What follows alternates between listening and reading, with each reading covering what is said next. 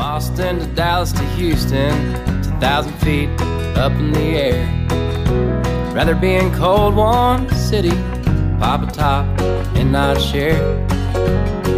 Who cares if he can't walk a line? He's up so far. I'm leaving Santa Lone Star. Hey Santa, Sam Mason and. Songbird Jones getting things going for us on Dallas Safari Club's Lone Star Outdoor Show presented by Lone Star Beer and Hoff Power Polaris. I'm leaving Santa. Lone Star is the name of that one. I love that tune. I'm your host, Cable Smith, by the way. Thank you so much for sharing a part of your holiday season with me as we are talking hunting, fishing, the great outdoors, and all that implies. And we've got a great show lined up for you today. So, you all know what to do by now. Uh, pour yourself another cup of eggnog and pull that stool a little closer to the old campfire because we've got a ton to get into. And off the top, we're talking big rut and post rut bucks with renowned big buck slayer Dan Infalt. Uh, so get ready for some in depth whitetail discussion with one of the best. Uh, then we switch things up from bucks to bass when 2014 Elite Series Angler of the Year, Greg Hackney, joins us. And Greg will give us the keys to his incredibly successful year as well as break down his approach to fishing a swim jig, a power fishing technique that Greg is widely considered to be the master of. Uh, so we're excited to have Greg stop by for a couple segments before we round things out by talking some mule deer and get the latest and greatest from Game Guard Outdoors when Game Guard founder and owner Craig Smith drops in.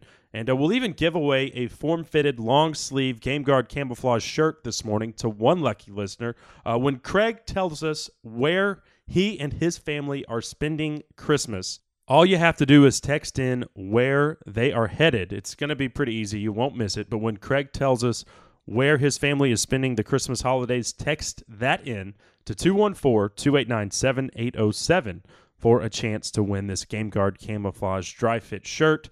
Uh, so, anyway, that's what's on the docket for today. It's going to be a good one. A couple other things to mention here. Our December Photo of the Month contest is underway. Uh, we've got a great prize this month. It's a Vortex Optics Diamondback HP uh, 3 by 12 by 42 rifle scope. Uh, this thing retails for like 550 bucks. Vortex is all that I use in the field. Absolutely love their products. As far as optics go, you can't beat them.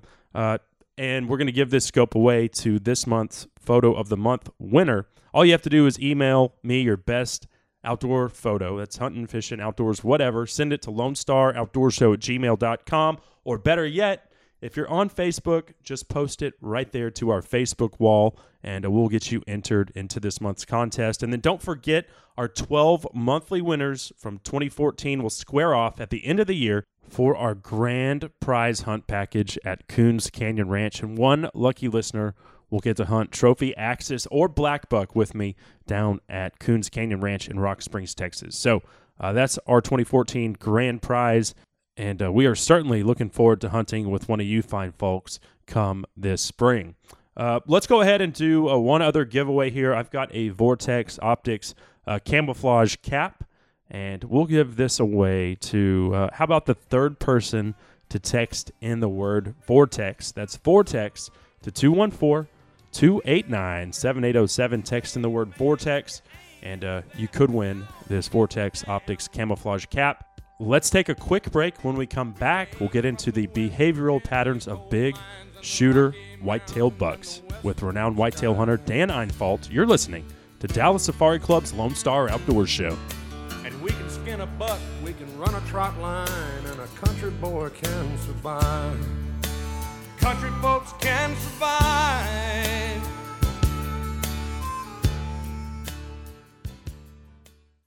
Cable Smith here with my good friend Craig Smith, owner of Game Guard Outdoors. And you know, Craig, Game Guard Camouflage has been concealing Texas hunters for over a decade now. And this fall, we're equally as excited about the brand new and revolutionary Gulf Coast Cooler, uh, the first modular cooler system ever to hit the market. Yeah, Cable, we're excited about it. It truly is a modular system, and now a guy doesn't have to have three or four different coolers. He can have one cooler that he can attach another one to it. We have wheel wheel attachments that snap onto the cooler to get it to and from the boat, and with a lot more attachments to follow this season. Well, we're certainly looking forward to using ours in the field this fall. And Cable, we want to we want to thank our customers again. This is our 11th season, and and uh, things just keep getting better, and we appreciate every one of them. Well, we appreciate you, Craig, and for more information, y'all visit GulfCoastCooler.com. Hi, I'm Craig Boddington. I'd like to invite you to become a member of Dallas Safari Club, one of the world's leading hunting and conservation organizations. As a member, you'll receive Game Trails magazine, a monthly newsletter, and invitations to our monthly meetings and special activities. Join Dallas Safari Club, an international organization based in Dallas, supporting hunting and conservation worldwide. For more information, call 800 9 GO HUNT or visit our website at www.biggame.org.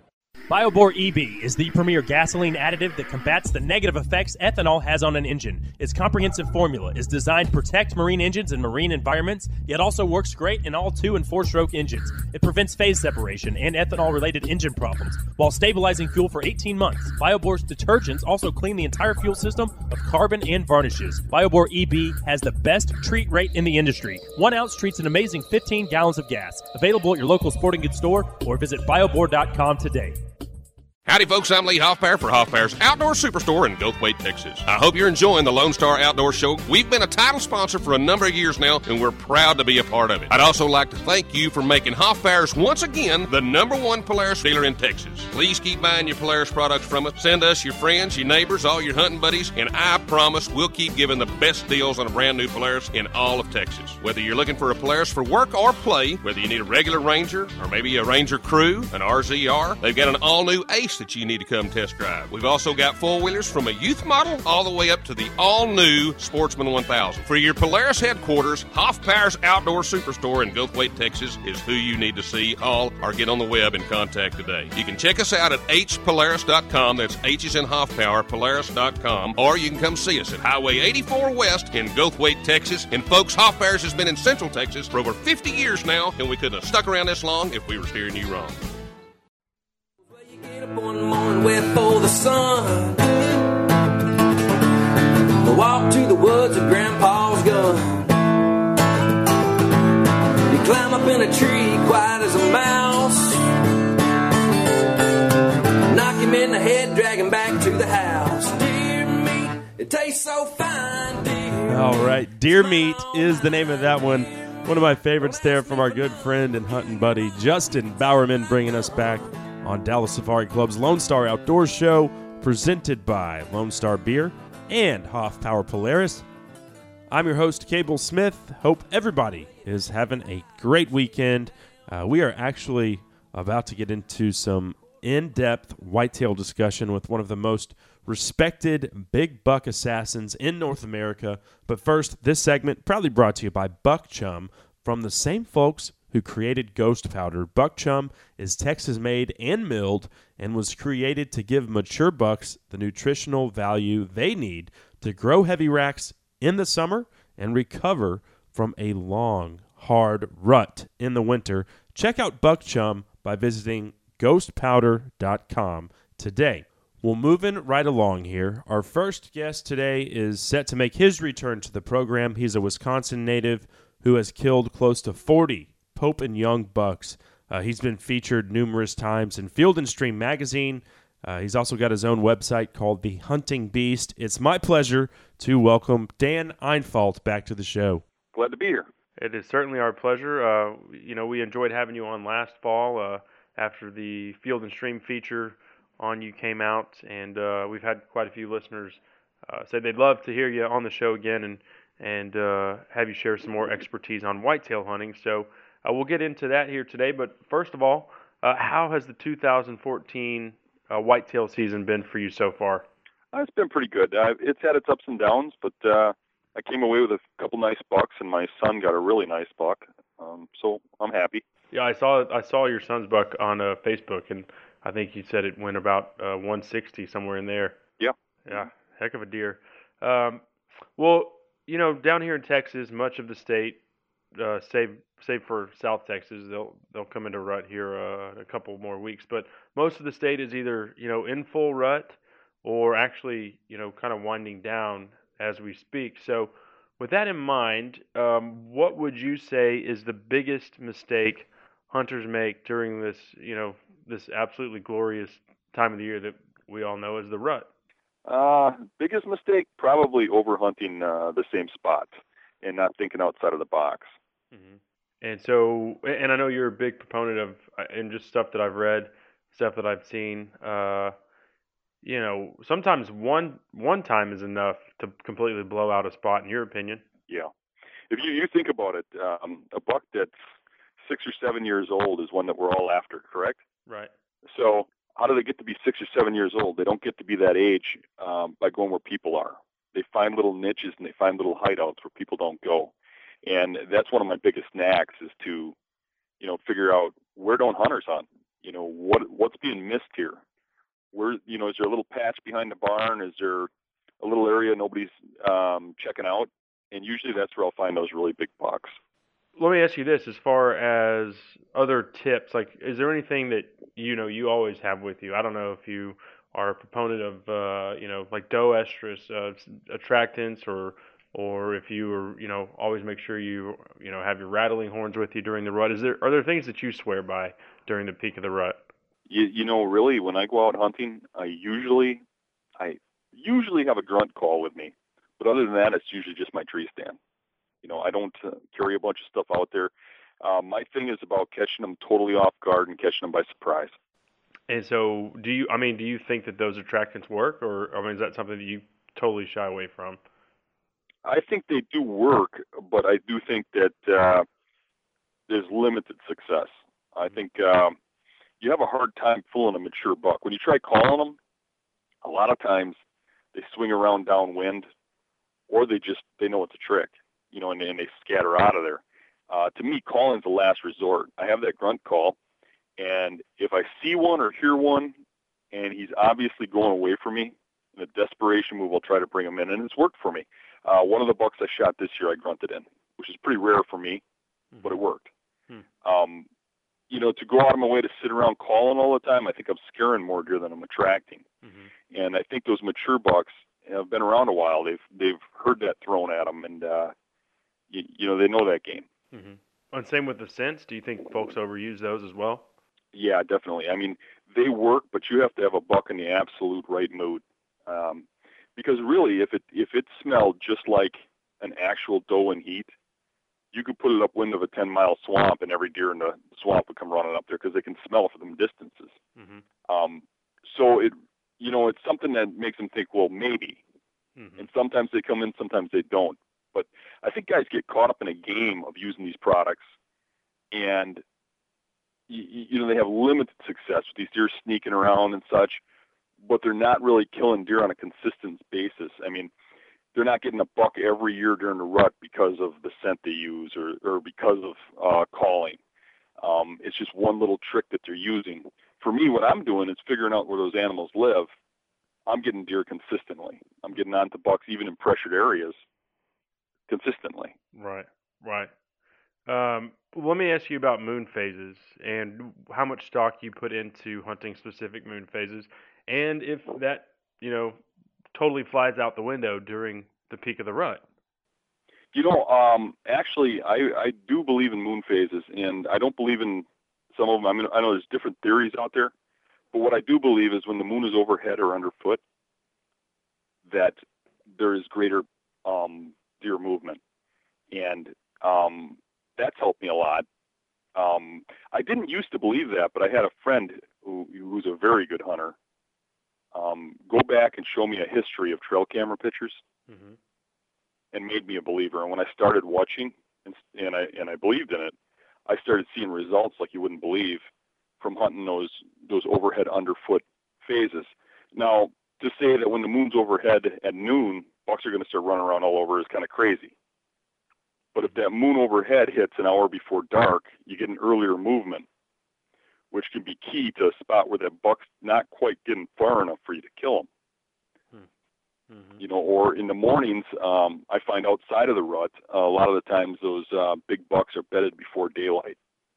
Right. Um, but when that moon's overhead, right around dawn, a lot of times they're hitting those beds a little after gray light, and you're getting a chance to to shoot them at the bed again Mm-hmm. in daylight. Hmm. Okay. Yeah, and I, I mean, you know, that's one of your biggest attributes is, I mean, your ability to hunt these bedding areas. Like you said, you find out where they live, and then it's all about for you setting up in a position to catch them coming to or you know leaving that bedding area. Um, w Let's let's talk about that. So if you're on private land, um, hmm and I know that, and, and you've killed, I believe, like 30 or so Pope and Young bucks, the majority of them coming on public land. But let's say you're on private land. I know you, you do hunt some private as well. Um, if you're going to try to sneak in there and set up on them, do you like to wait until the end of the season to do that? So you don't say you say you it fails and you you know you totally get blown out of there, you get busted, uh, and maybe maybe you've ruined your shot at that buck, uh, or maybe you push it onto the neighbor's place and it gets shot over there. Is that something you consider waiting till the end of the season to to kind of make that approach to that betting area? Uh, not really. Um, the way I approach it is is the peak times. Um, if I don't want to burn my property out per se, I'm going in a specific time frame that gives me the best opportunity to kill that deer. Um, I think uh, our early season um, up here is really good for for bucks. It's probably the best time to shoot a big buck on a pattern. Um, so opening week is is a big one for me to move in. Then I back off and I give them like 30 days. Uh, you know, I hunt p- private land too, Mm-hmm. and and I hunt it aggressively, but not really aggressively. And what I mean by that is I go into those bedding areas, I give it a shot, and I back back out, and I'll go, you know, hunt a bunch of public and stuff, and come back a month later, and give them a long time to to, to relax. And a lot of times on that public or private land, I've got what I call observation stands, and they're already set up, and they've got really good access where I I'm not going to have my wind blowing in there. I'm not going to have my access trail going into there, but I can get up in a tree and I can see the areas up against these bedding areas, and I can see if that buck's in there or moves. And a lot of times, you know, you want to sit a lot, but you don't want to burn out your property. I'll sit in these spots and watch, and when I see a big buck move, then the next day I go in for the kill on that spot. Uh, yeah, I think uh, probably a lot of hunters don't want to put in the time to. Uh, they're probably just lazy, or they don't have enough days they can spend in the field or whatever. But the idea of just going in to observe and not really hunting is uh, it's probably lost on a lot of hunters. To be uh, uh, honest with you. Right, I agree. I, I you know, I hear that comment a lot that uh, they don't have time for that. Well, you know, I don't have time to waste a hunt. Yeah. You know, I look at it a whole different way. I, you know, um, I don't want to go in there and have that buck come out, you know, in the wrong spot or or he's not there that that week, but he's going to be there the next week, and I got my scent in there now, and and when he comes in there, he's going to smell I was there, and it's over. Mm-hmm.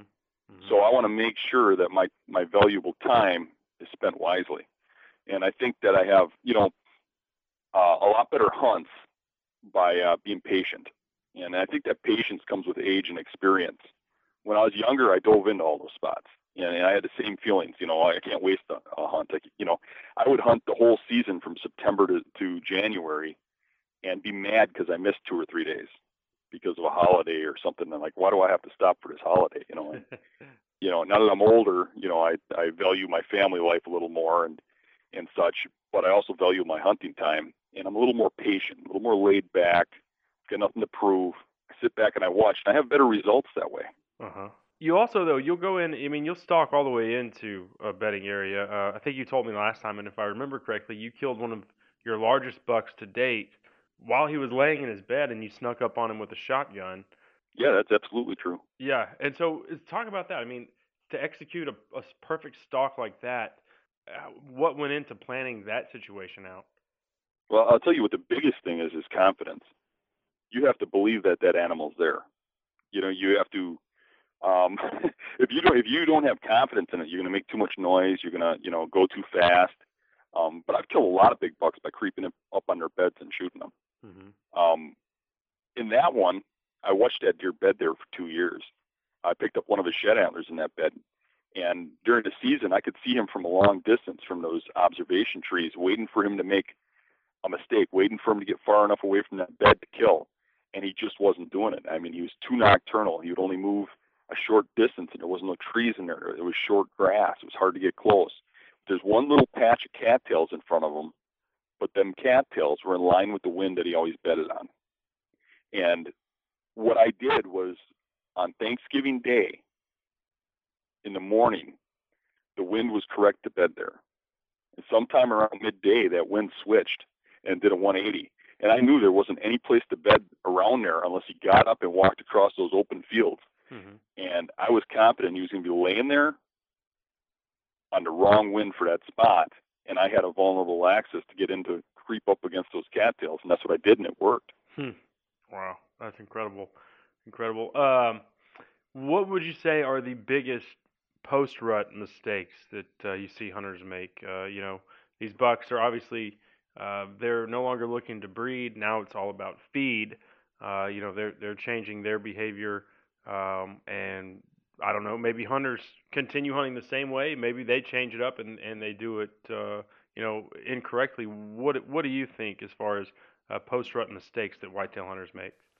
No, the biggest one is probably not observing, because um, late season um, bucks on those food patterns, that's probably the most um, repeatable pattern that you get out of a whitetail. They'll do the same thing day after day, and they'll bed really close to a food source. Um, one thing a lot of people don't know is on those food sources that they bed on the downwind side of blocks of timber or blocks of brush, wind to the back coming through the brush, watching out into the opening. So a lot of times they're watching their food source. Hmm. So a guy observing that buck coming into that field every day thinks, oh, I can just slip in there and kill that deer. He comes out at four, I'll get in there at two, and that deer's watching you climb the tree. Mm-hmm. So understanding how they bed is, is important in, in that late season uh, uh, deal because a lot of times you're waiting for that wind to be blown from that wood block into the field so that you have the wind advantage. But that's the same wind that puts that deer bedding on that outside edge of that wood lot or brush, looking out at the uh, at the food plot or field or food source. Hmm. Okay. Okay. Um, let me let's talk about something else that's hand in hand. You know, goes hand in hand with the late season is cold weather. I mean, it gets bitterly cold. You live in Wisconsin, so it's way more miserable up there than it could ever possibly be down here in Texas. But uh, you know, the coldest days of the year, January, February. Um, I had a respected uh, biologist and author once tell me that the coldest, windiest day of the year is one of the best days for deer movement. Um, but not a lot of hunters know that because they don't want to be up in a tree on the coldest, windiest day of the year. yeah, he's he's absolutely right on. Yeah, I mean, people say, "Oh, deer don't want to move when it's windy," but here's the thing: is they still do. And uh, yeah. and on the coldest, windiest day, I mean, they're cold too, and they got to get up and move around to stay warm. Absolutely. Uh, and I've seen videos of you sitting, looking like you're freezing up there in a tree stand. Uh, you know, and obviously snow all around you up there in Wisconsin. So I know you're out there on those cold days, and I imagine your advice would be, uh, you know, just got to grin and bear it if you want to get the big buck. Cold weather, it's just part of the deal. You know, uh, there's a lot of guys up here that just wait for that cold weather. Um, they, you know, if you got private land and you got good, uh, like turnips and brassicas in on a food plot, it can be unbelievable. I mean, there's a little uh, private farm uh, close to me that's only like 80 acres, and, and the whole surrounding area gets pounded. And we put in a brassica plot there for late season uh, last year, and uh, I went in there on a on a day when it was uh, I think there was like 25 below wind chills, and it was nasty out. And I had I think it was uh, around a dozen Pope and Young bucks in that field, and the whole season I think we'd never seen more than one in that property. wow you, you know, but that late season draw, that food can be huge. Right on. Well, um, Dan, I obviously really appreciate your time today. I do want to give you the opportunity to uh, to plug your website, The Hunting Beast. Uh, great forum, a lot of content on there. Yeah, we discuss a lot of tactics in depth on the on the forum. It's a great place uh, to learn about uh, new methods to hunt and outside of the box stuff. Um, people should come and uh, check it out. Right. Yeah, it's a great site, thehuntingbeast.com. Y'all check it out. Uh, Dan, you also have a YouTube channel and a Facebook page, so uh, people can find you there as well. Thanks so much for your time today, my friend. Always great to talk big whitetails with you. and we wish you continued success in the woods this season. Thanks for having me on. Take care, brother. Okay, bye. All right, there he goes, Dan Infalt. And, you know, if Field and Stream is beating down your door asking for you to share your whitetail hunting expertise, uh, you must be doing something right. I tell you what, 20 Pope and Young bucks on public land. Uh, pretty impressive stuff there. And that segment, by the way, proudly brought to you by Sendero Seed Company, Texas' premier seed company. They've got anything and everything you need to keep your whitetail herd happy and healthy, including the Dr. Deer backed buck forage oats. Check them out at senderoseed.com or call Rob Hughes at 1 877 610 Seed today. Well, let's knock out a quick break here. When we come back, we'll change things up, talk some big bass with the man who currently sits atop of the world of pro bass fishing 2014 BASS Elite Series Angler of the Year, Greg Hackney, stops by. You're listening to Dallas Safari Club's Lone Star Outdoors Show. Whisper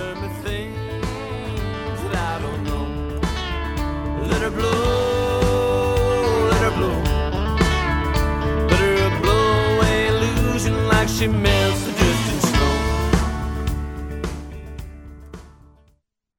Did you know there's a bank that will pay you to be its customer? That's right. Lone Star Ag Credit is a cooperative, and since it's owned by its stockholders, pays millions in dividends each year. That's free money to every borrower. Lone Star Ag Credit serves people all over Northeast Texas, assuring you competitive interest rates on real estate loans, rural home loans, livestock, and farm and ranch loans. Contact Lone Star Ag Credit today at 800 530 1252 or on the web at lonestaragcredit.com. Equal housing lender. Whitetail season has come and gone, y'all, but that doesn't mean it's time to stop hunting. Coons Canyon Ranch in Rock Springs, Texas specializes in exotics such as axis deer and black buck. Coons Canyon offers quality animals at a price the working man can afford. Military personnel, police, and firefighters get 10% off the total price. Lodging is available upon request, as are other exotic species. Visit CoonsCanyonRanch.com for your next exotic trophy hunt. That's CoonsCanyonRanch.com. Hey friends, Cable Smith here for DFW Safes. We all know that our guns are a big part of our lives, from grandfather's old 12 gauge to that trusty tack driver of a deer rifle. And DFW Safes is North Texas' premier safe dealer, specializing in Rhino, Bighorn, Huntsman, Heritage, and Fortress safes, to name a few. They're family owned and operated and have over 24 years' experience in the safe and installation business. They even have commercial safes for your business and scratch and dent safes for the most frugal of gun owners. Visit DFWSafes.com to set up your delivery today. That's DFWSafes.com or call 817 715 1068. At LSC Trailer Sales, we offer a full line of utility trailers from small single axle trailers to heavy equipment trailers, ATV trailers, car haulers, landscape trailers, cargo trailers, truck beds, and more. We can special order a custom trailer specific to your needs and have the ability to customize standard models in house. LSC Trailer Sales is here to assist you with any questions you might have about trailers. Call 940 484 5500 or visit us at lsctrailersales.com. Finally, quality trailers at affordable prices in Dallas Fort Worth.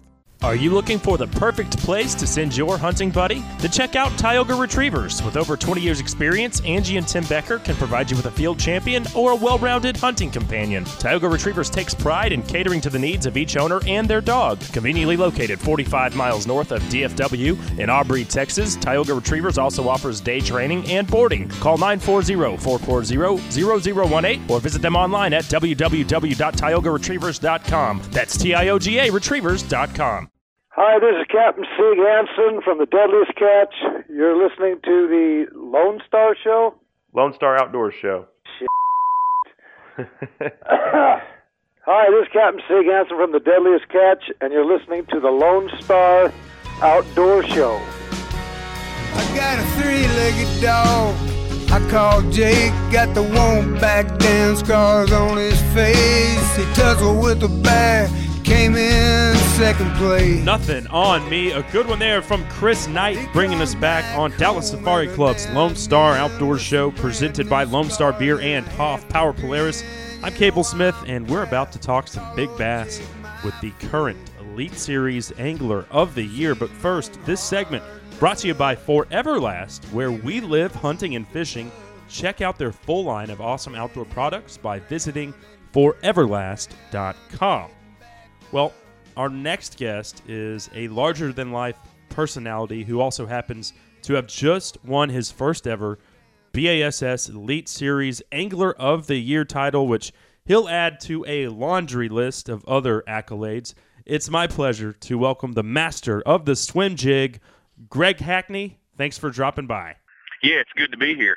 Oh man, it's our pleasure. And you know, you've had one hell of a season, winning your first Elite Series Angler of the Year title. Uh, you also won tournaments not only on the Elite Series, but also on the FLW Tour as well. You know, uh, it was definitely one of those dream seasons for me. Um, I guess the main, you know, by far the main thing was the, you know, winning Angler of the Year and Bassmaster has always been a huge uh, goal of mine. And, you know, honestly, it's one of those things that has driven me as a professional angler. And, um, and then the other cool thing, of course, is to win. You know, I'm one of the few guys to ever win uh, an event, you know, a regular season event in both tours in the same year. So uh, that was actually done twice this year, I guess. Uh, Brett Hite also, you know, accomplished that, but still, it's a it's a real elite group that has done that. So it's still kind of a dream for me, really. Yeah, well, and, and you you know you're also an elite company. Uh, you won the I believe it was the 2009 uh, Forrest Wood Cup Championship. Uh, you've also won an uh, FLW uh, Angler of the Year, and I think BASS a Rookie of the Year. So you know you've you've got quite a few accolades, and up until this year, I know just reading your bio, obviously the Forrest Wood Cup Championship probably the highlight of your career. Where does the Elite Series Angler of the Year stack up with that? well, right now it's number one. Uh, you know, not taking anything. It was a it was a huge deal for me to you know to win the FLW Angler of the Year. Uh, and I'm a very goal oriented, motivated, you know, person. And all of these things have been big goals for me. And, uh, you know, I feel like, you know, in 05, I was, the, well, in 04, I won the Bass Rookie of the Year and actually finished second in the points in both tours. Uh, and then, uh, you know, the next year I won the FLW Angler of the Year. And so, I mean, all these things, I guess, um, you set goals for yourself and they keep us going. And so, you know, each one has been very, very important in my career. And it, it, it's it's funny how it is. They're all very important. Of course, now, you know, the Bassmaster Angler of the Year is, you know, I think if you ask most of my group or the group that I fish with, you know, everybody will tell you that that's that's pretty much, you know, the top of the food chain. Mm-hmm. Um, the classic probably gets more hype, and that and now that's my next goal or my next agenda. But the angler of the year, you know, there's that whole year all over the planet from one side of the country to the other uh is very very special. And uh you know it's it, it it's like winning the Forrest Wood Cup. It's just it's the pinnacle of our sport. And um you know only a handful of people ever even have the opportunity to get close. And so I feel very blessed you know to have won these things and uh and of course you know the the classic's coming up here in February and I would I stand a chance of being the only guy, which I'll be the I'll be the only guy in this year's classic, I guess, that has a chance to have won all four titles, and uh, uh, that's that's very motivating. It's just an honor, you know. It's an honor of like I think Van Dam, uh, Yelas, and Denny Brauer, and now me are the only uh, you know the only guys to ever win Angler of the Year in both tours. So. uh that's a very elite group. yeah. Oh yeah. There's no. I don't even know. You know, I don't even know what to say about my name falling in that group. You know, because all those guys were my heroes even before I started. You know, started fishing professionally. So uh, it is uh, it is awesome to say the least. hmm Yeah, we actually had Denny uh, Brauer on the show last week, uh, and you know, I know you you fish uh, a swim jig, a little different technique than Denny, but you know he's long been looked at as the master of uh, of shallow water jig fishing. Um, one of our listeners wanted me to ask you though, uh, when you're flipping, say, or you're or you're fishing your your what I think it's the hack attack, your signature jig, correct? Correct. Uh huh. So, does it matter uh, what what poundage line, what pound test are you using, and what type of line? Uh, well, typically for uh, most of like when I'm fishing, like when I'm throwing a hack attack heavy cover swim jig, uh, 99% of the time 50 pound braid. And uh, the the reason for that is that jig has a extremely heavy wire hook in it. And typically, when you know most of my you know swimming a jig, it's either a, if it, if it's not heavy cover, it's a really fast retrieve, uh, which gives the fish you know the fish don't have a lot of time to look at the line. I'm not concerned with line far as them seeing it. but I am concerned with having a real low stretch line, you know, to get a good hookup. Uh, and of course, when you're throwing it around heavy cover. Now, flipping on the other hand, um, I'm probably 50-50. If the cover is heavy, um, and you know, even in extremely clear water, if I'm fishing heavy cover, I'm I'm strictly a braid guy. You know, braided line on that too. Uh, but there are a lot of situations, more time than not, you know, when I'm flipping 20 pound gamma fluorocarbon. It's just it's one of those deals you have to be prepared for both. It just depends on the situation. If I'm flipping and pitching to sparser cover, clear water situations, uh, places where I'm actually pitching my bait and I'm fishing it back more, um, I typically use, you know, I stick with 20 pound gamma fluorocarbon. If I need to go heavier than 20 pound, I typically just switch over to braid and uh, I 50 and 65. Now, if I'm punching mats, I like 65, uh, just what I call normal heavy cover flipping uh, situation. I, I pretty much use 50. Um, the, the, there's a couple reasons for the braid. I, I, I don't have really any fear of them seeing the line most of the time. This is the deal. Around vegetation, wood, or any type of cover that I'm putting that bait in and kind of fishing it up and down, it would be hard for me to believe that that fish can distinguish between my line and another piece of cover, you know, Mhm. whether it's a strand of grass or a piece of wood or whatever. Um, the other thing with braid, it carries no light. A lot of people don't like it. You know, I mean, it's it's kind of if you like it or not. You know, I built a flipping stick. My 711 uh, Hack Attack flipping stick was built to flip with braid. You know, so I designed a lot that Hack Attack jig. You know, the hook we put a hook in it. You know, to hold up to the braid because I'm a big fan of that. And um, I try to go. This is the deal. I you know I'll use six pound test if I need to, but I also only go as light as I need to. If I can get by with 50 pound braid, I use that. The reason for that, it makes me more efficient. Mm-hmm. I, you know, I don't want to be fighting that fish. I don't want to stand a chance of leaving that fish around the cover and him coming off. Uh, you know, tournament fishing and just fishing for fun are two totally different things. Um, you know, I'm all for going out with light line and you know giving them a chance. If I'm just, you know, Oh sure. I mean, I know, like I like fly fishing line. for bass, but I mean, Exactly. obviously you wouldn't do that in a tournament. So Right. So uh, my deal, you know, tournament fishing, regardless if I'm, you know, cranking, flipping, drop shot, whatever it is, whatever equipment I'm using, I just want to be as efficient as possible. And uh, so that's one of the reasons. If you know, the the deal is if I can get by with them, catch them on a three quarter ounce jig, I'll throw a three quarter over a half. And the reason for that, it gets to the bottom quick. Mhm. You know, whatever it is, you know, I try to figure out what will make me better at what I'm doing.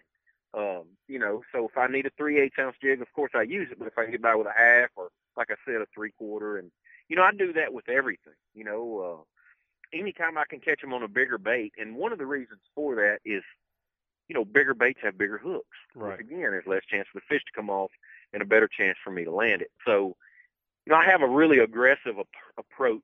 You know, it, the same deal when it comes to, you know, a lot of people like fluorocarbon all the time. You know, they don't like braid, they don't like the non-stretch, they're scared of the fish seeing it or whatever.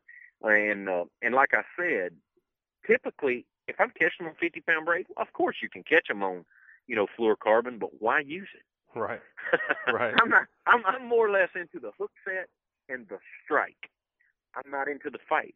Yeah, yeah. You know, so the quicker I can get them in the boat, I figure, you know, for for me, that's you know, that's how I keep my lights on. Uh, yeah, you know, no, so no doubt, uh, that, no doubt. That's one of the reasons that I have that approach. So I, I feel like I'm a little, probably a little more aggressive than you know than most fishermen out there. You know, Uh-huh. because of that. Sure. And tournament fishing has created that. You know, I mean, I started off doing all my flipping with you know 20 mono. Yeah. You know, and, and when I went big, it was 25 mono. And I don't even know how I caught fish on it. Now our equipment is so much better. You know, with the braids and the and the and the good fluorocarbon that we have now, the low stretch lines. That uh, it amazes me the things that we used to catch them on.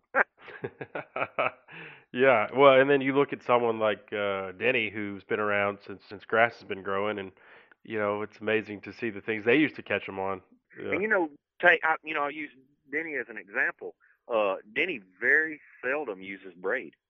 Uh, he's pretty much a 20, 25 pound uh, fluorocarbon guy. You know, Hmm. used to be a mono, you know, 20, 25 pound mono guy, but he uh, he pretty much 90% of the time. I know we, you know, we talk in links and have, uh, and Denny's always been a, uh, you know, of course, a hero of mine. I mean, you know, he he was a god among bass fishermen but he he's one of those guys that does not like you know only uses braid when he feels like is a hundred percent necessary. Yeah. You know, that's just you know the difference in fishermen. Everybody's different. Well, and those old timers, they get set in their ways too. I mean, he doesn't. Denny doesn't even have a Facebook page, so you know, it's uh. Yeah, but you know, I'm thinking Denny's been around since before braid. yeah, yeah, no doubt. He's been around since they used the iron line. Yeah. I'm just kidding. I have to poke at him when I get the chance. He's had so many surgeries done late, lately. You know, he's like the bionic man. They just about look like each other. Well, and a good thing too, though, because his surgeon ends up being o- owning a pretty uh, sweet whitetail ranch, and I don't know if you saw a picture of that uh, Yeah, I did. I, 240 inch buck he shot this year. I, you know, it wouldn't surprise me the way Denny likes to deer hunt if he hadn't uh, maybe took a hammer to his knee just so he could get the opportunity to go there deer hunt. Jeez, oh man. Well, um, one of the things that you uh, you're not shy about saying is is you like the challenge of fishing new water. Um, so you're from Gonzales, Louisiana, basically an extension of Baton Rouge these days. Um, you know, we're right here in the South with you in Texas. Or if you were fishing a new piece of water right now, cold weather, um, what would be the first thing that you would look for as far as you know finding bass in shallow water? Let's Oh, well, you know, pretty much, you know, when you get to the colder time of the year, you got to have one or two things. You know, if you're going to keep the fish shallow, typically you need heavier cover, uh, some rock, something for those fish, you know, to get on shallow. The the biggest factor of this time of the year, you know, we're still borderline early winter, fall, especially you know here in the south. We've had some cold weather and it's warmed back up. Uh, number one is shad. You know, without a doubt, it seems like that you know, from even early fall on, you know, right up to freeze up, you know, that, uh, you know, shad are probably the number one forage for bass in the fall. Mhm. It seems like they forget about everything else and they just really gorge, you know, that time of the year. So the biggest factor, I guess, this time of the year is without a doubt bait. You know, it's find where the shad are because that seems to be where the majority of the fish are this time of the year. Um, but really, another big key factor to fish shallow in the wintertime when it's cold is you need good cover. You know, whether it's vegetation, a lot of wood, you know, something that will absorb some heat on those warmer days for those fish to relate to.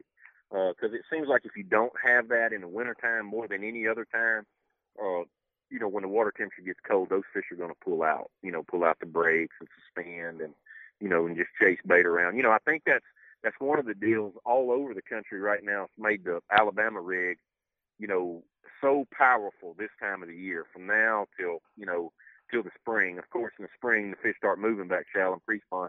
That doesn't seem to be a factor, but pretty much any lake in the country now that has shad, you know, in the in the wintertime or fall, you know, that the Alabama rig is just dominated, you know, because it looks like a school of bait fish. Oh, So sure. I despise the thing honestly because, um, and and it's I it it's terrible to throw, you know, because it's heavy. I don't like that, but you know, bass fishing's kind of a sport deal for me, so I'm I'm not really necessarily a big fan of it.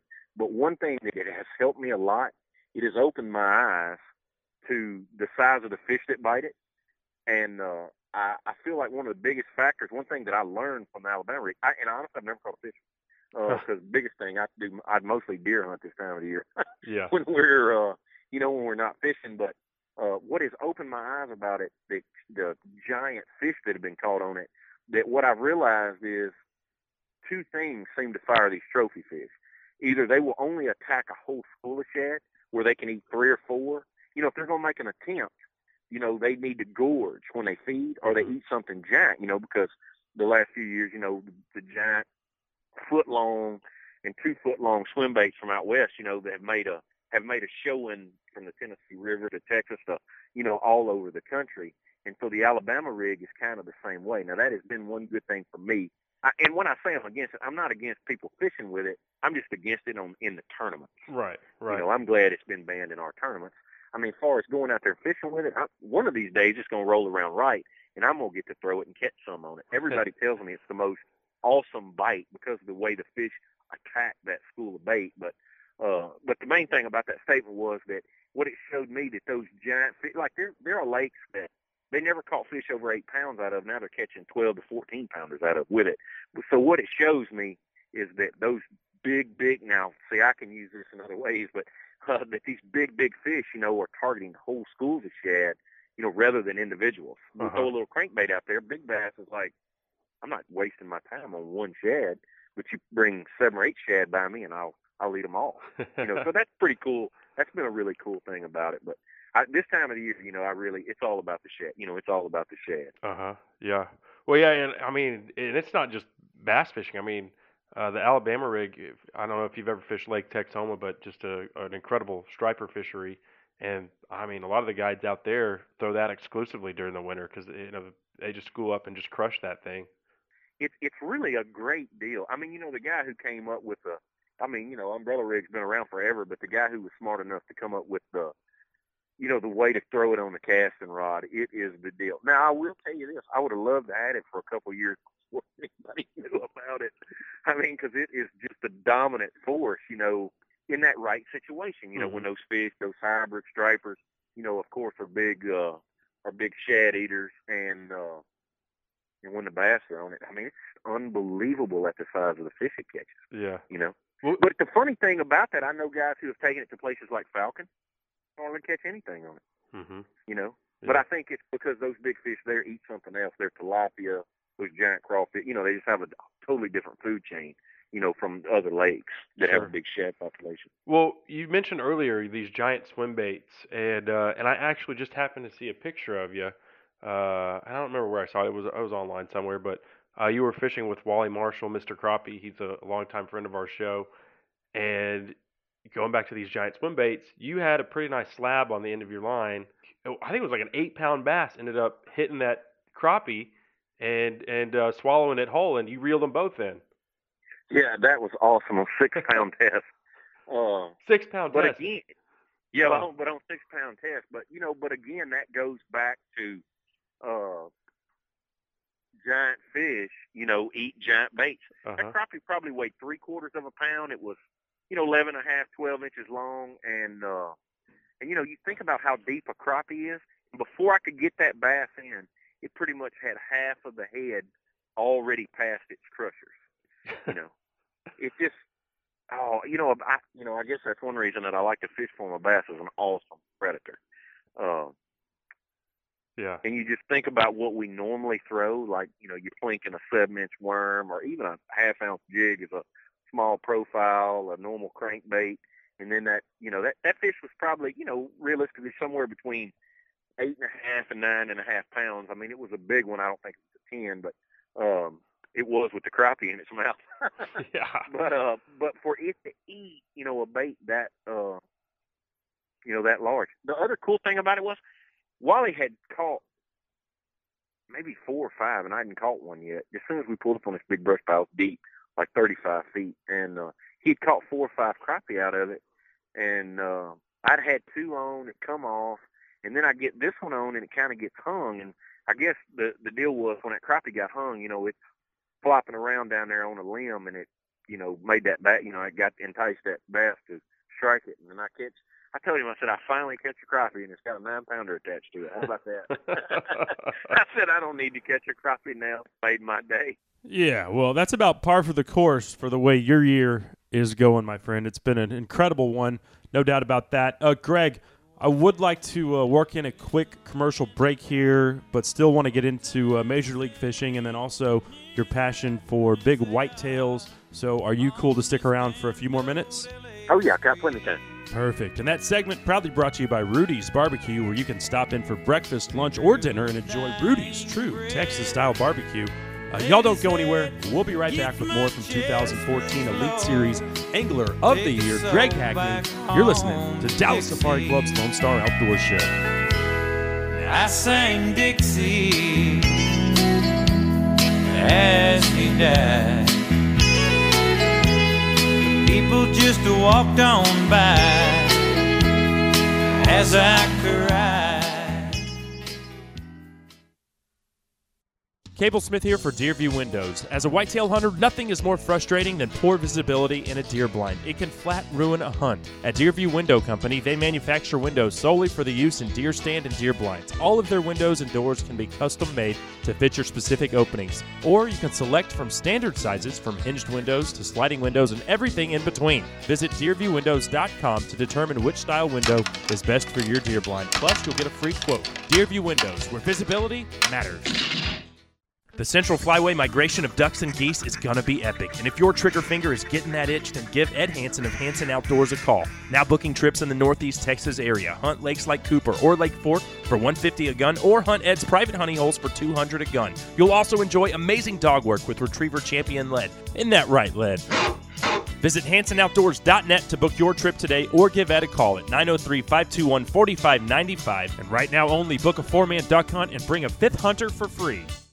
Rockwall Gun Club is North Texas' premier shooting facility, offering both indoor and outdoor ranges, including a unique 500 yard rifle range. If shotgunning's your thing, then check out the 18 station clay course. Opening summer 2014, Rockwall Gun Club is offering special introductory, family, and corporate membership rates for founding members. Located at 15950 State Highway 205, you can also visit rockwallgunclub.com or call 972 215 6902. Rockwall Gun Club, the private shooting experience. At Frost, we could talk to you about our 24 7 online banking. Or we could talk to you about our more than 1,100 ATMs across Texas.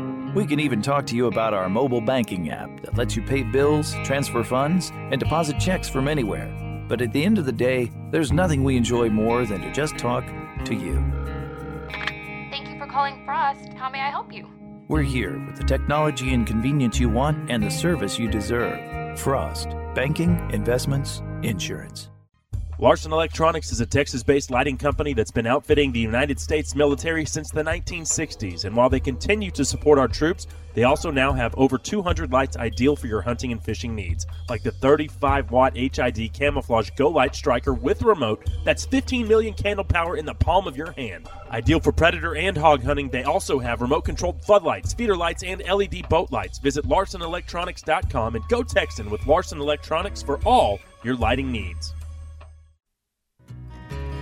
Once I was a carpenter, and man, my hands were calloused. I could swing a metal mallet sure and straight. But I took to the highway, a poet young and hungry. and That's the music of the Avett Brothers bringing us back on Dallas Safari Club's Lone Star outdoor show presented by Lone Star Beer and Hoffpauir Polaris. I'm Cable Smith, and uh, we are about to continue our visit with 2014 Elite Series Angler of the Year Greg Hackney. But first, this segment is proudly brought to you by STI Guns. Texas made and Texas proud. They're based out of Georgetown.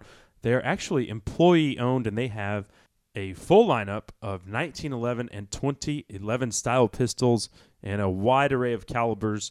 So check them out at stiguns.com and go Texan for your next handgun purchase. Go STI. Uh, well, let's go ahead now and pick it back up with Greg Hackney, uh, who was nice enough to stick around through the break. Greg, in addition to fishing the Elite Series and winning it, and then also fishing uh, the FLW Tour, you also are very involved in Major League Fishing, uh, one of our great partners. Uh, what's your favorite aspect of of that fishing format? You know, uh, it, I, it it's funny. It was um, there were parts of this year that were really rough for me, the traveling and and being away from home more so than I have been in the past. Um, but it really made the year go really fast. Um, I mean, God, it just seemed like it just blew by. Was from one tournament to the next. Uh, just about the time our regular season was over, you know, Major League Fishing started up. I mean, we've been to some really cool places. this is funny. I've been to Maine. I'm trying to think. You know, I mean, I I fished from, you know, close to home to all the way to Maine this year. New Hmm. York, Michigan.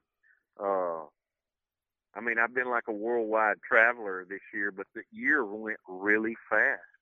Uh, seemed like the season went twice as fast as it normally does, and I I guess the biggest reason for that was I was just I just never had time to do anything but fish. I was just from one event to the next, and uh, you know, honestly, I really enjoyed it. Of course, it worked out, uh, but it just it kept my mind thinking about my job. You know what I'm saying? Like I, Yeah. I really didn't have time. I didn't have two weeks off here and two weeks off there to think about anything other than, you know, than fishing. I was just so tournament minded, and I, you know, I honestly, uh, I honestly feel like that was, you know, the biggest reason I had the year I had. I think spending a lot of time on the water. I can look back on past seasons, you know, when I've had, you know, my better seasons, and it's the biggest thing that was really uh, the same component was, you know, when I was fishing a lot. Yeah. It just seems like I'm one of those people. You know, I don't pre. I never have pre-fished much. It's not something that really, you know, seems to fit. uh You know, fit my style of fishing. It seems like what helps me is just every day being on the water.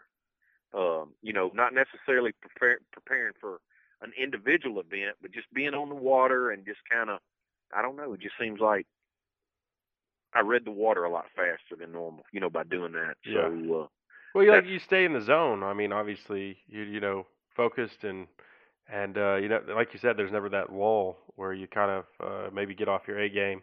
Um, what? Let me ask you this: Why did you decide to go back to the FLW tour after? I mean, I think you hadn't fished it in nine years. Uh, well, no, it hadn't been. Uh, has it been that long? Yeah, maybe it has been. Uh, I had been fishing the opens on, you know, the FLW opens, and then they got rid of those.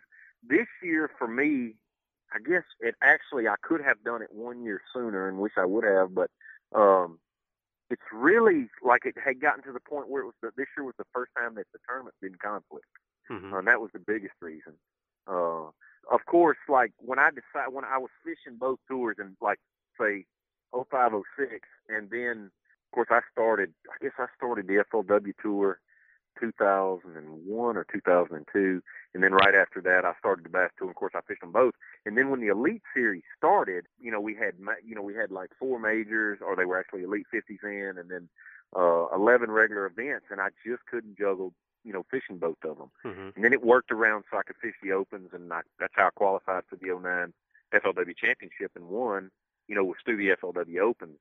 Uh, and it really had been this this year before the schedule worked out right for me to fish both. I, um, I'm still kind of on the fence about next year right now, just because uh, even though they don't conflict for say, you know, on the exact days, it's just a couple, you know, tournaments when they're 3,000 miles apart, and I don't know, you know, I can do a lot. I just don't know that I can make that happen. So, Yeah. uh, kind of on the fence about that for next year, but um, but that was the biggest reason. And I felt like, you know, honestly, I, I felt like it was hurt. You know, I fished eight events spread out over eight or nine month period. I just didn't feel like that was enough time on the water. You know, I wouldn't spend enough time on the water, and I needed to fish more. And so it just worked out perfect that I could fish both tours. And then, you know, I kind of had a lackluster year on the FLW tour, with the exception, you know, I I had two top three finishes, and of course, one of them was a win, which was huge for me to win on the Tennessee River. Uh, the the Tennessee River has always been really, really good to me, but not that time of the year. It Uh-huh. has kind of honestly kind of been my nemesis. So for me to win on Pickwick this year against, and honestly, I feel like the FLW Tour, I mean, you know, of course, has some of the greatest fishermen on the planet, but has the best Tennessee River fishermen on the planet. You know, fished that tour. I felt like they were in that tournament. So, uh, big, huge feather in my hat, you know, to win there at Pickwick that time when the best ledge fishermen in the country are there, and uh, I know river rat like myself slipping over there. you know, that was just a huge deal, and just, a, you know, I, I found two school. It's it's funny. I've won other tournaments or whatever, but I've only found, I guess, two spots like that my whole career, and one was at Falcon, um, and I won. They won the East West Fish Off that, you know, a place where I sat the whole tournament and caught every fish that I weighed in, making the exact same catch. Uh, and I've only found two schools like that my whole life, I guess. You know, and one was at Falcon, and and that one this year at Pickwick is just so awesome to find play. You know, you see guys do that, but um, it's just so hard with today's electronics. You know, and as good as these guys are with their electronics, you know, to find a place that somebody else didn't find. Mhm. And then Pickwick fish were really small during that event. And I had that place to myself, and no one else ever, I, you know, no one else ever tried to make a cast where those fish were. Hmm. Yeah, that, that's so a, that's awesome. a luxury right there. Yeah. Yeah, it was. Well, uh, last thing that I did want to ask you. Well, actually, two more things. Uh, number one, what is your favorite part about Major League Fishing? And, I, and like I was saying earlier, my wife and I watch it. She doesn't. She doesn't really care about bass fishing, but the live scoring and updates, uh, and you know, the way that it's formatted really captures the. I think it captures the viewer's attention, and, and that's why it's so appealing, even to the most casual fishing fan. I love that part about it. Uh, of course, I, I mean, I love everything about Major League Fishing. I, I like the deal where we don't have to fool with the fish. You, what, when what I mean by that, we don't have to put them in the live well and worry about keeping them alive and all that. It's so cool to be able to catch them, weigh them, and put them right back. Mm-hmm. Uh, that's a big, you know, that's a big deal. But probably what I like about it the most is we go places with no practice. That's what I like about it the most. And uh, I just think it really, I think the cream really rises to the top in those deals. It, it, you know, and, and of course our group always impresses me, but it, they really impress me. You know, it just really goes to show you the ones that can catch them regardless. Uh, and what I mean by that is that you can take them anywhere in the country. It doesn't matter if they've ever seen the place or not, and give them eight hours, and before the eight hours is up, they're going to figure it out. Yeah. You know, sometimes they may start off a little slow, but you better get ready. You better be figuring them out because you know they're coming. There's going to be four or five of our guys in every one of those events. You know, and how awesome is that? You know, you think people ask, you know, how do you go to a lake and practice and break it down in three days and then fish a tournament? Well, how about Major League Fishing where you go there and you got eight hours to practice and break it down and fish a tournament? Yeah. you know, so uh, it is so cool. There are no waypoints. Everybody's got the same rig. Everything is identical. The only thing that are different between us are what you decide to bring in your boat and mentally. I mean, other than that, everything's the same. Uh, I think it's the purest form of the sport, honestly. Right. It's awesome. Yeah. It's awesome to watch that scoreboard and watch it run up or watch you get, you know, now I can tell you I've been on both ends of it. I've run the score up and then I've been on the bottom end when they're running it up and it feels like they got their foot on your throat.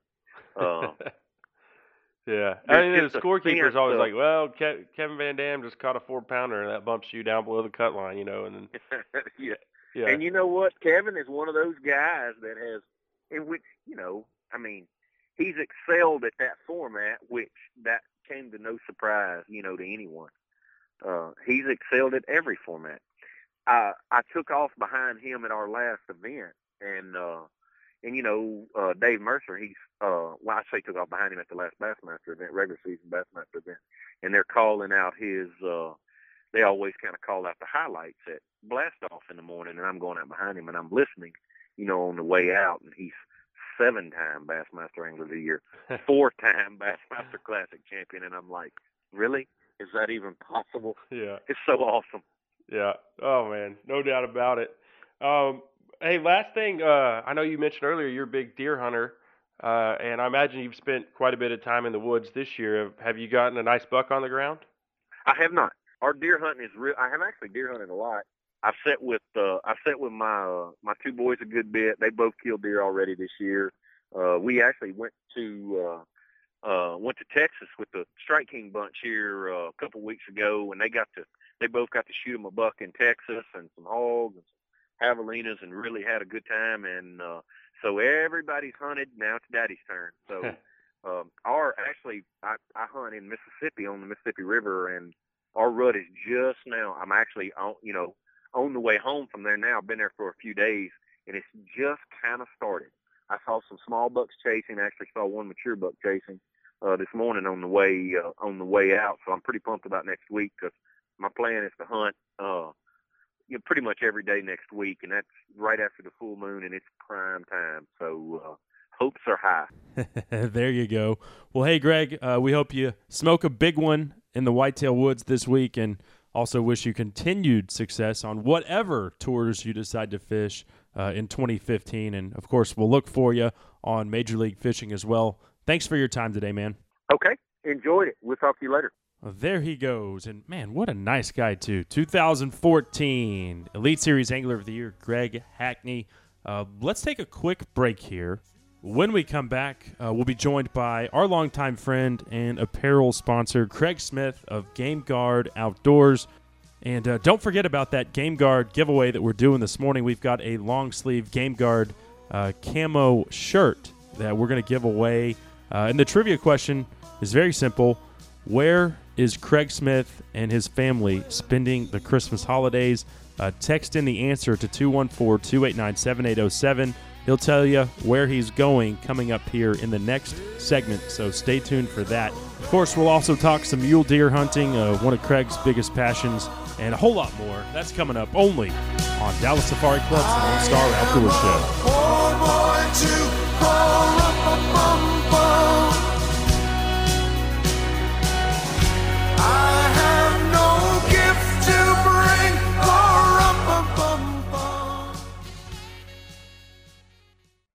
Hey, North Texas sports fans, this is Brian Spagnola, General Manager of Texas Motor Cars in Addison. My family's been in the car business for over 50 years, and I want to show you the difference in buying from a family owned and operated business. TexasMotorcars.com is an awesome website that lets you do virtually all of your shopping online.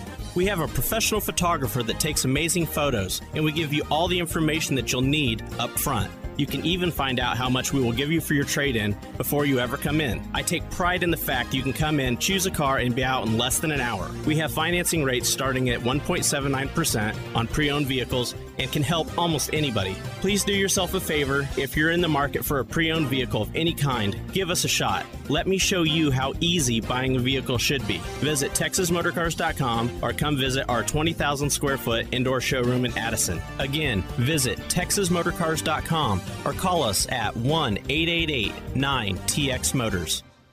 Hey y'all, Chris Letzinger, online sales manager at Cinnamon Creek Ranch here, reminding you we're not your typical archery club. We're a one of a kind archery facility with indoor and outdoor ranges, full pro shop, and six different 3D courses. Cinnamon Creek was designed by hunters for hunters. Located in Roanoke, Texas, we have over 200 3D targets to hone your archery skills. Call 817 439 8998 or visit us at cinnamoncreekranch.com to visit our new online store. That's cinnamoncreekranch.com. Cable Smith here for the Seat Shop. That outdoor lifestyle we all love, yeah, it can be pretty rough on the interior of our trucks. That's why I trust my friends at the Seat Shop. Is your driver's seat ripped where you slide in and out of your truck or SUV? They can replace that one cover, and the new leather is guaranteed to match your factory interior. Or if you want to overhaul your full front row or your entire interior, like I did, the Seat Shop can definitely take care of you. And if you're looking for something to protect your leather, they've got the new Carhartt seat covers as well. Perfect for hauling gear, guns, and dogs around. Guys, the Seat Shop is a great family owned company who really knows their stuff, and their old fashioned customer service is a hard thing to find these days. I had a great time working with them, and I know you will too. So visit theseatshop.com or give them a call at 214 710 2565 today. If you're in the market for a compact track loader, then check out the Bobcat Advantage, where Bobcat track loaders squared off against other brands in a variety of tests and challenges. Whether you're looking for performance advantages, uptime protection, or quality design, Bobcat compact track loaders are the best built machines in the industry. But don't take our word for it. Watch the videos at bobcatadvantage.com or see Bobcat machines in person at Bobcat of Dallas Louisville, Bobcat of Fort Worth, and Bobcat of Longview. Visit bobcatofdallas.com or call 469 586 0000 today. At LSC Trailer Sales, we offer a full line of utility trailers from small single axle trailers to heavy equipment trailers, ATV trailers, car haulers, landscape trailers, cargo trailers, truck beds, and more. We can special order a custom trailer specific to your needs and have the ability to customize standard models in house. LSC Trailer Sales is here to assist you with any questions you might have about trailers. Call 940 484 5500 or visit us at lsctrailersales.com. Finally, quality trailers at affordable prices in Dallas Fort Worth. I'll find you anywhere you hide. I am the midnight, I'm the lonely home of the searching souls. I am the whiskey sip you drink instead of going home. I'm when the lovers rock, I'm when the dreamers. I am a little bit of hope when you need another. I am the Midnight, one of my favorites there from Granger Smith, bringing us back on Dallas Safari Club's Lone Star Outdoor Show, presented by Lone Star Beer and Hoffpauir Polaris. I'm Cable Smith, and let me tell you, uh, just uh, randomly here, if you haven't been to a Granger Smith slash Earl Dibbles Jr. show, you need to check it out. Granger puts on an, incredible show. He's got a great band, and then of course at the end, uh, he slaps the overalls on comes back out as Earl Dibbles Jr., and I'm not making this up. The guy put two full bags of Levi Garrett chewing tobacco in his mouth at the same time while trying to sing the Country Boy song. Uh, it was one of the most uh, incredible things I've ever seen. I don't know how he didn't vomit all over the place right there on stage. But uh, Granger is a heck of a nice guy, and him and Earl man, they love their deer hunting, and uh, it was a pleasure having them in studio recently. So uh, check them out if they roll through your neck of the woods. Definitely worth the time, and uh, they put on a great show. We're about to visit with Craig Smith, our longtime friend and the owner of Game Guard Outdoors. But first, This segment of the show is proudly brought to you by Dallas Safari Club, the worldwide leader in big game conservation. To get involved with this great group of like minded folks, uh, check out the website, biggame.org. And uh, we'd love to have you stop by a meeting or, or definitely come check out uh, the convention, which will be taking place January 15th through the 18th. Traditions.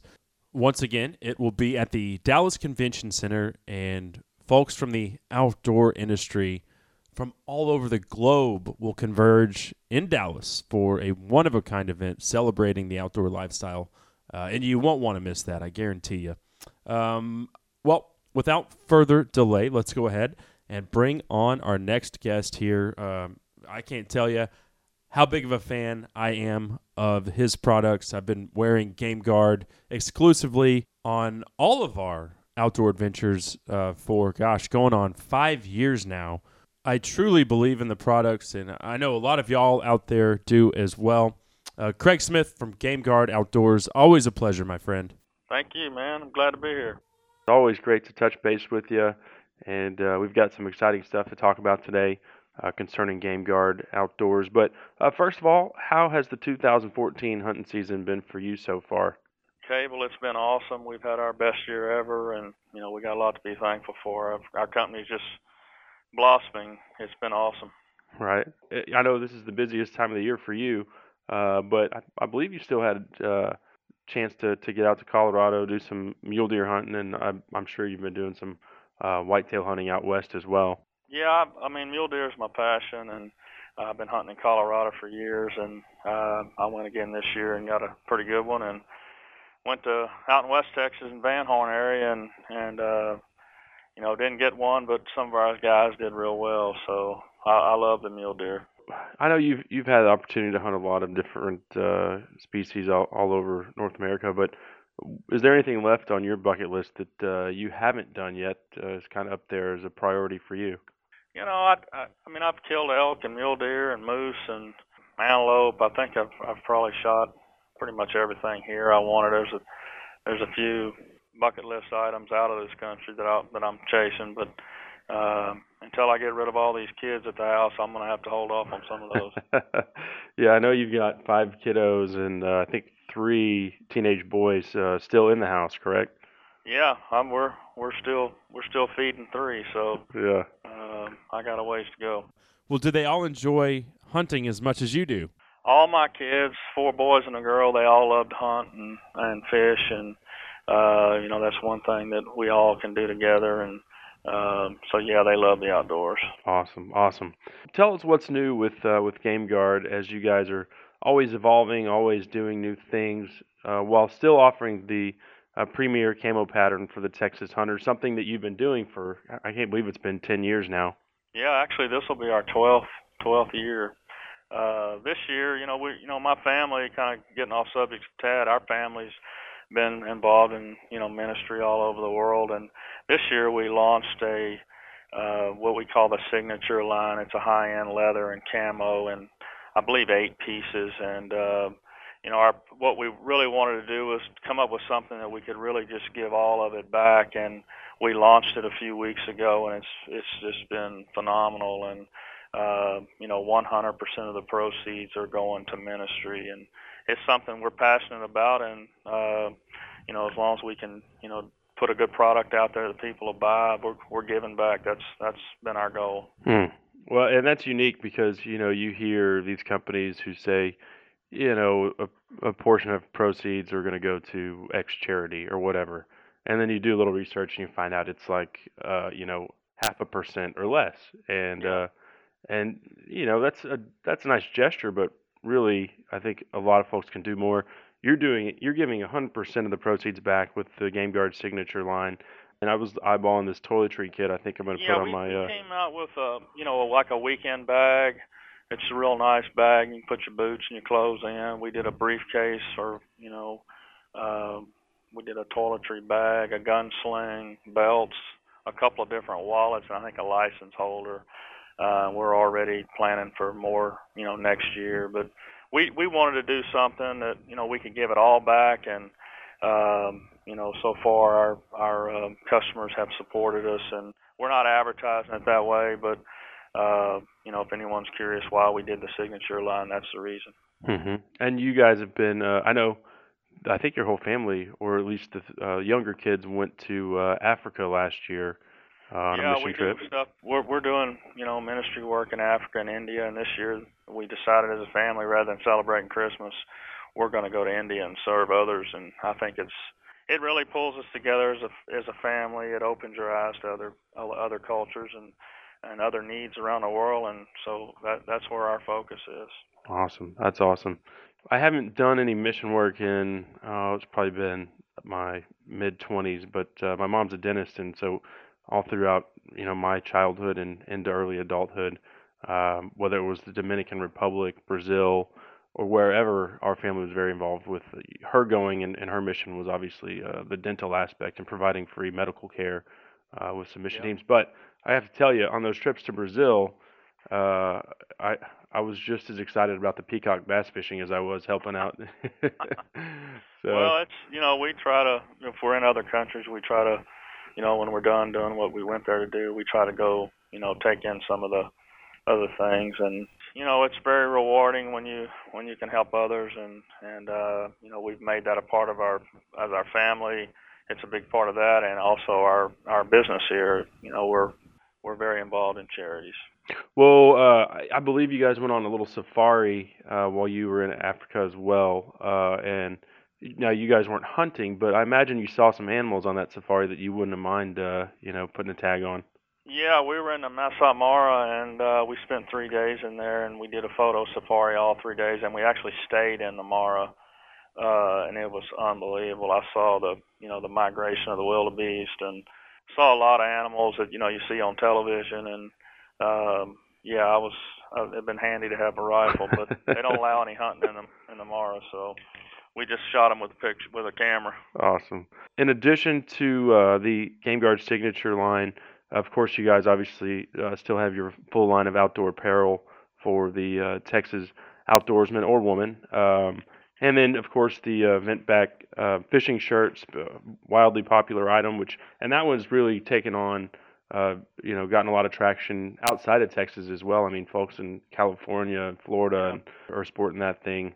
So that's really been a, a, a successful item for you guys. It it's been huge. We have dealers, you know, all the way to Florida and Carolinas, and we're, you know, it's really spread like wildfire. And we know people have lots of choices, and um, but I, we put out a great product, and you know, we're a family-owned Texas company, and people have accepted us in those states, just like they have here.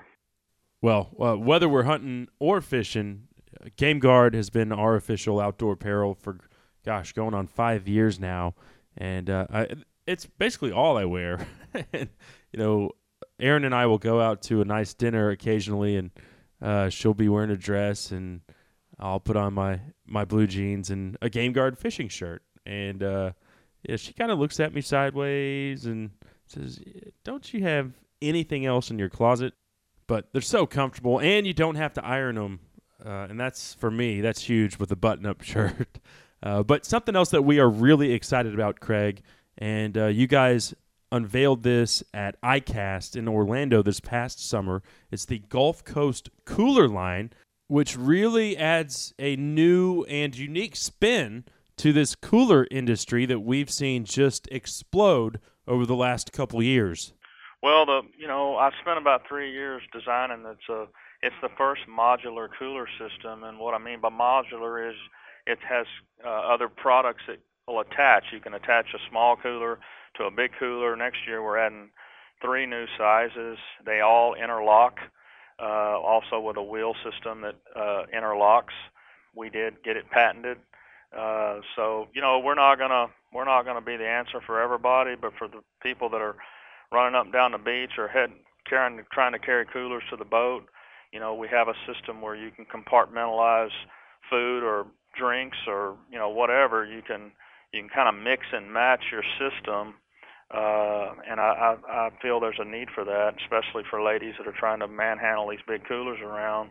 Um, they can pull it. A kid can pull this thing around. So we're real excited. Next year, we made, like I said, we made a bunch of changes, and next year we'll roll out the the revised, or we call Generation Two, and um, I think the public will will be impressed. Very cool. And yeah, one of my favorite things too, uh, you know, when you're talking about on the boat is uh, you can also attach on the ends uh, rod and drink holders, which are, uh, you know, the rod holder aspect uh, really comes in handy too.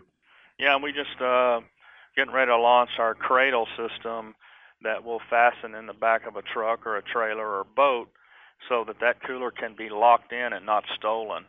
Uh, that will be coming out next year.